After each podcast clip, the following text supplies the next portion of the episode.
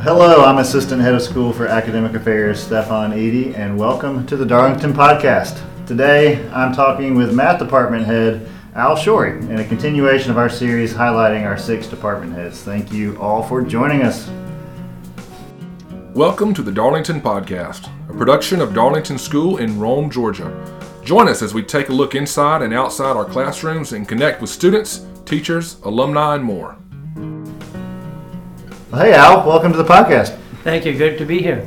Uh, I, I know you well, but maybe not all of our listeners do. So let's start by take a second to introduce yourself to everyone. Just a little bit of your background. Uh, you haven't always been an educator, for example. No. I know. No, for me, education is a second career. Um, I retired from the army, and um, at the time, we were looking for, you know, I was looking for what to do next, and just decided that I'd missed so much of my kids growing up that uh, I'd take a job that was a little bit more stable. So, ended up getting into teaching at that time, and um, the search brought us here to Darlington. Did uh, was was teaching something you were looking for uh, out of place, or did, was Darlington a place that you were just looking for and decided to be a teacher? Uh, uh, teaching was, believe it or not, like teaching is a natural um, transition from what we did in the military. In the military, you're always training for something, you know, whatever your wartime task is. So as a leader, you're training your soldiers to be ready to do what they do in war, and we're just training math now instead of blowing things up. We, we, we brought war to the classroom. well, you and I have had a lot of conversations about that in terms of you know leadership and, and those kind of things, and uh, There- you, you do have a lot to draw on there. For sure. Uh, during my first year, though, here, um, I was cleaning up after class one time, and there was a paper on the floor, and I picked it up, and it said, "One day he's going to kill all of us." so I don't know for sure if it was about me, but I probably was a little it- more intense then than I am now. did, you, did you fingerprint this? did you keep it? I didn't keep. I, I didn't keep it. No. Well, uh, tell us more about that first year. I mean, it must have been quite a transition, although it was something you wanted to do. Um, but uh, what was that like? I mean, both as a teacher and, and also uh, working for Darlington. Um, well, it was the fact that the you know the teaching aspect it wasn't it wasn't difficult, but like the prep for class and and all the stuff that goes with it was definitely a challenge. You know, things like gra- grading and um, you know all those expectations. It takes a little bit of practice. So I worked some pretty long hours that first year, um, and I you know I had come from a job where I was in command of several hundred soldiers. And so and I was very well respected, and it took a little bit of getting used to the way that the kids don't mean to be disrespectful, but coming from the military where I was in charge, and sometimes I even had drivers, you know, that would drive me around, to having a a kid, you know, stand up and put his backpack on while I'm still talking, like he's going off to lunch. Um, took a little getting used to. I mean, I guess in the military, you walk in and there's a certain number of bars on your chest or something. Yeah, that you walk in and they you know- stand up. Yeah, they know. Yeah. It's, it's, it's predetermined what Right. the respect level is going to Right. be, you know. And it is true with, with uh, I guess anyone in this environment, you can, do have to sort of earn that. Um, but that's part of it. I mean, I imagine the relationships were different too. Yeah, for sure. Yeah. Yeah. But I mean, again, it's the same sort of thing. Like you earn a certain degree of respect just by your rank, but you really have to earn their true respect by your actions and how you treat them and, and that sort of thing. And teaching is very similar in that respect. Uh, so you're in you're in the math department.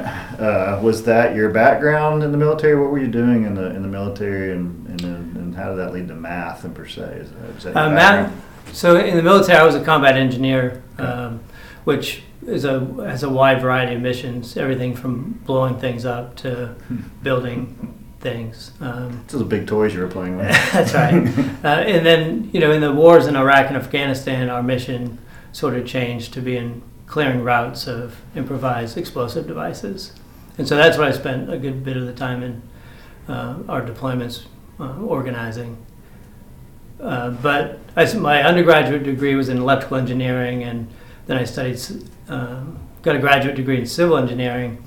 So probably I was better prepared to teach physics or something. Gotcha. But at the, when I was interviewing, uh, Matt Peer and I connected really well, at a conference in Atlanta, and, and then when I got on the phone with Chad Woods, you know, I really li- I could tell that I liked him from a distance, and it was more about, I mean, math is what y'all needed, and I liked the people, so it was more the the draw of the people, and what I taught uh, wasn't so important. I mean, I enjoy math, but it's not like something I've had a lifelong passion for. I just like working with people on things. Well, as an electrical engineer, you had all the math you needed Uh, to teach high school. I did, yeah. And that was, yeah, I had a ton of math in my background for sure. Well, engineering is a field now that I, a lot of our students strive or, or, or desire to go into. I mean, and, um, and, and it's a huge, broad range, but you know, electrical engineering, computer engineering, whatever. Um, but that's that practical sort of application, right? math. Yeah. And I think that fits pretty well with what we're trying to do here in terms of educating students, which is, you know, what, what's the application, what's the experience. Right, yeah. And electrical engineering is one, uh, one of the places where they actually use imaginary numbers. You know, when students learn about imaginary numbers, they're like, when am I ever going to use this? I was like, well, I did when I was studying electrical engineering. Like, we used imaginary numbers all the time. Yeah, they're not just numbers you can make up and always work. right. it's not the not, not that kind of imaginary That's number. well, I think that's a good transition to think about um, the, the department. I want to get into a little bit about you know what makes math math at Darlington, but uh, but let's just take a moment to think about your own evolution. So you know you started off as a teacher. Uh, maybe you were just baked in, coming from the military, you know, lead and grow, and you did, uh, and you found yourself now uh, for a while as a department head. Um, so, you know, tell us how that transition went for you. You know, how how'd you find yourself in that role? Well, I've, you know, I've, I, I guess I had taught for five or six years when Chad Woods became the upper school director. And at that time, uh, there was a couple of of us in the department that were being considered for the position. And I didn't really want, want it. Um, I enjoyed just, I just wanted to teach and coach and was enjoying it.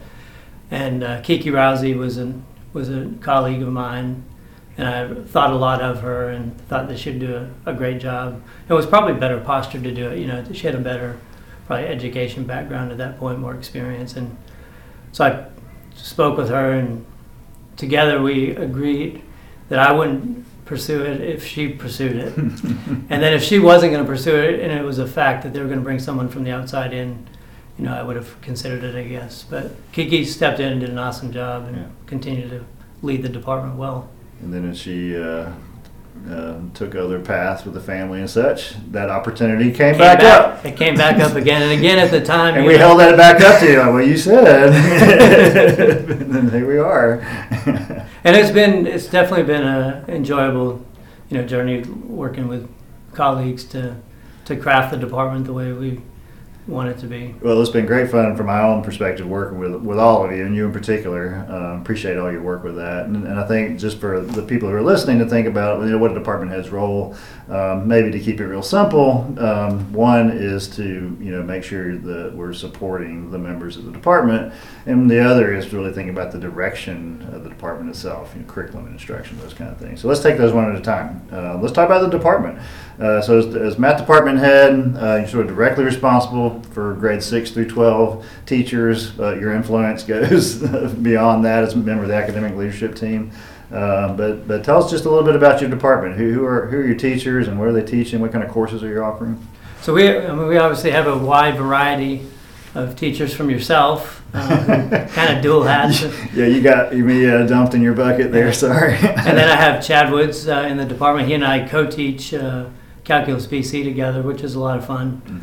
Um, and then we have someone like you know Kevin Ivester, who's teaching sixth grade. That's been here, shoot, going on thirty years. 30 years, yeah.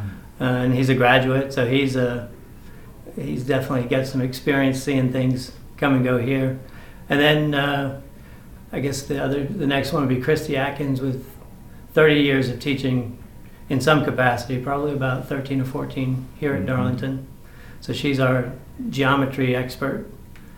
Um, we have Kurt Lutweiler, who's the statistics department, we call him the one man department. the one man department. He uh, he covers all our statistics classes, Mhm. and whenever we have a statistics question, he's he's the one we go to. Yeah, yeah. His students are always the ones sending surveys out, collecting data. Right. Um, Chris Everhart, Everhart was here, a ye- I guess, about a year before I, but he's been doing all the seventh grade does a great job and coach does a lot of coaching as well. Um, then I guess the next one would be Matt Enderley. He's kind of the versatile one. He's he's got three different classes he teaches: uh, geometry. He's teaching a regular calculus class this year, and he's the one that's sort of uh, brought our financial pre-cal class online, which I think has been a nice addition. And another example of that applied mathematical Right, approach. yeah.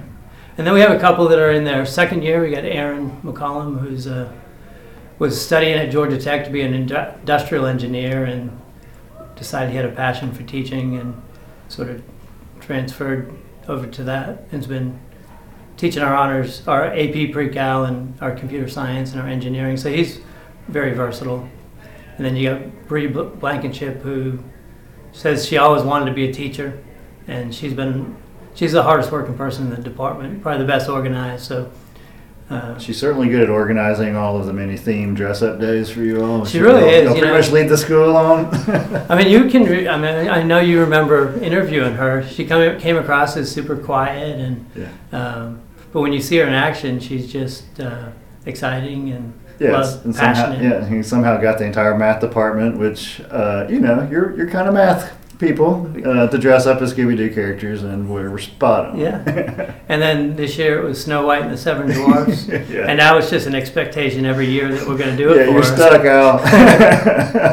yeah, I think I watched you change real quick one morning coming in. It's like, oh yeah, I gotta get in, gotta get in character. It's not one of my favorite things to do, but I, I, whatever I can do for Bree, I'll do it. and the kids love it, and you know, it's part of what makes the math department relatable. Right, uh, yeah. A little bit of that. And then we have uh, Drew uh, Besson, who's new this year, uh, who's teaching our Algebra 1 and our college prep Algebra 2 and coaching wrestling and uh, finding his way here. Yeah. Doing great.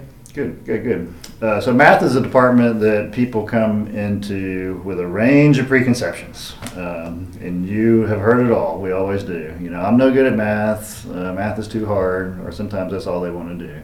Um, so you know, everyone has their own idea about math. So help straighten us out a little bit. You know, what, does it mean to learn math at Darlington? We've talked some uh, about um, the math department's philosophy and their sort of approach, and trying to get it down to some simple terms to convey like what is it what's the difference? Um, so help us out with that a little bit. What is that what is that math way at darlington? Uh, you know, in, in a in a simple context and in an ideal world, it doesn't always unfold this way. But I think philosophically, we would like students to collaboratively collaboratively sort of discover the new concepts that we're trying to, or discover something about them and wrestle with it on their own, and then the teacher come in, you know, after that learning process and formalize things, as opposed to the teacher, you know, telling them how to do it and then practicing two or three problems, and then the students doing two or three problems exactly the same way. We want it to be more of a immersive environment where they experience math.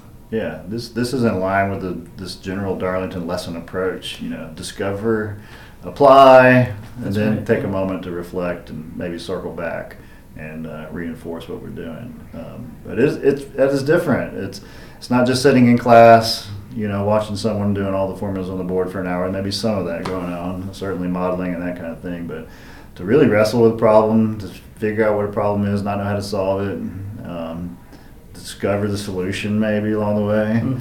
formalize it later. I mean that's kind of the idea right Right, and the, the hope is that if they actually discover and you know learn some of those for themselves, and those skills will stick with them uh, to be applied elsewhere. yeah and they might actually remember it Right, exactly. Yeah.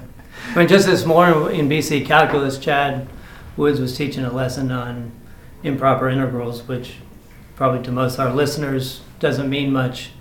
Um, but they went through several problems where they were trying to decide when, you know, you could find an answer and when maybe the answer didn't exist. And J.R. Johnson, who was experiencing that for the first time, was having some some outstanding thoughts that. Um, not that I don't expect him to always have outstanding things, but like he was really performing well. But those things that he discovered and shared with the class, I think will stick with him for a long time. Um, now, uh, a math program here is a math program. We have a science program. Um, STEM has become uh, a very popular conversation topic across all of education.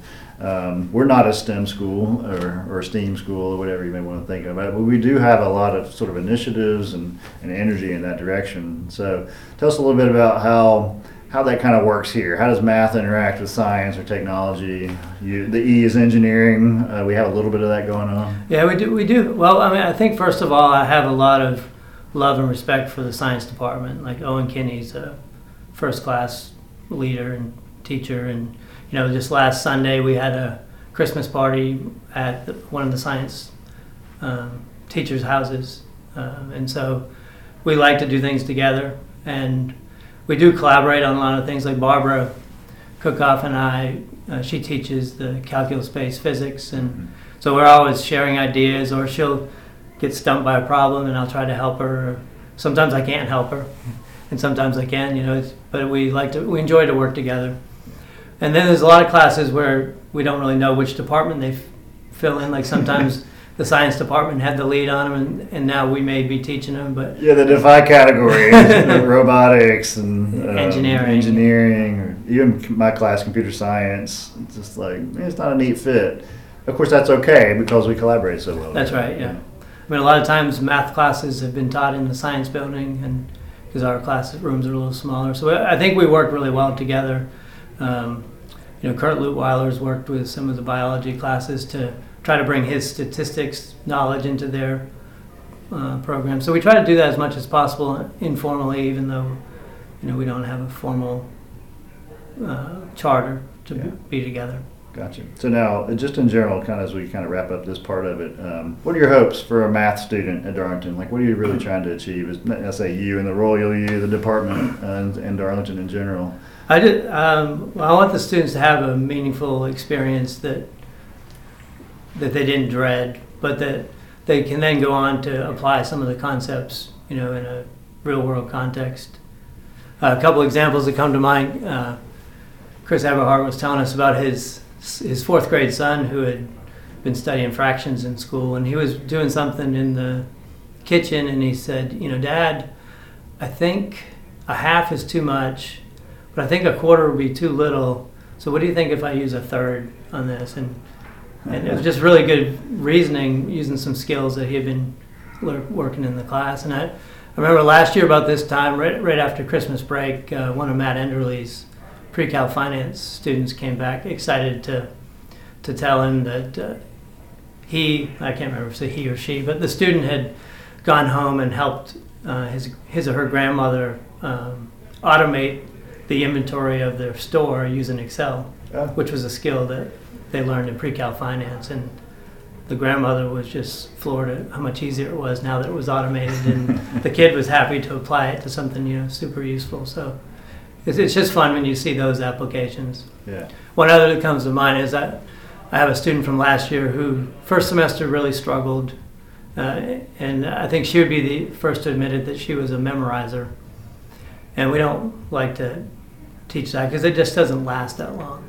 And so over the course of the year, we tried to get her to you know see the big picture, and she, and by the end of the year, she she was doing that, and she ended up passing the AP test at the end of the year. But this year, she's now in college and just got asked by her teacher to be a, a TA or instructor for next year, and so she's killing it in college. It's just all clicked for her. So when you see when you hear those sort of stories, that's what that's what we want to happen. Yeah, that's great. Well, I think that's a that's important. Um, I think our math students really engaged. We see a lot of people taking a lot of math classes, science classes. Uh, for those students who are interested in it, there's a lot of options, a lot of opportunities. Uh, you got some pretty high high level classes you can take even as an independent study, right? Like right multivariable yeah. calculus. Yeah, we've added several things to the post calculus uh, things. So we have several students that will do uh, dual enrollment with Georgia Tech, and they have a uh, linear algebra course uh, that's very challenging. Some will, with our partnership with one schoolhouse, we're able to offer a multivariable calculus. Yeah. And then I offer uh, sort of an in house linear algebra uh, course as well. So those are three of the most common uh, advanced options. Yeah, that's great. Great. Uh, well, as we close out this part, uh, anything else to talk about on the math side? Um, any or any future uh, opportunities you're looking for? Well, I think, uh, I mean, as I look to the future, I think the opportunity for us is the next frontier is data science. So uh, that's on my radar, of thinking about how might we incorporate that into our curriculum some way.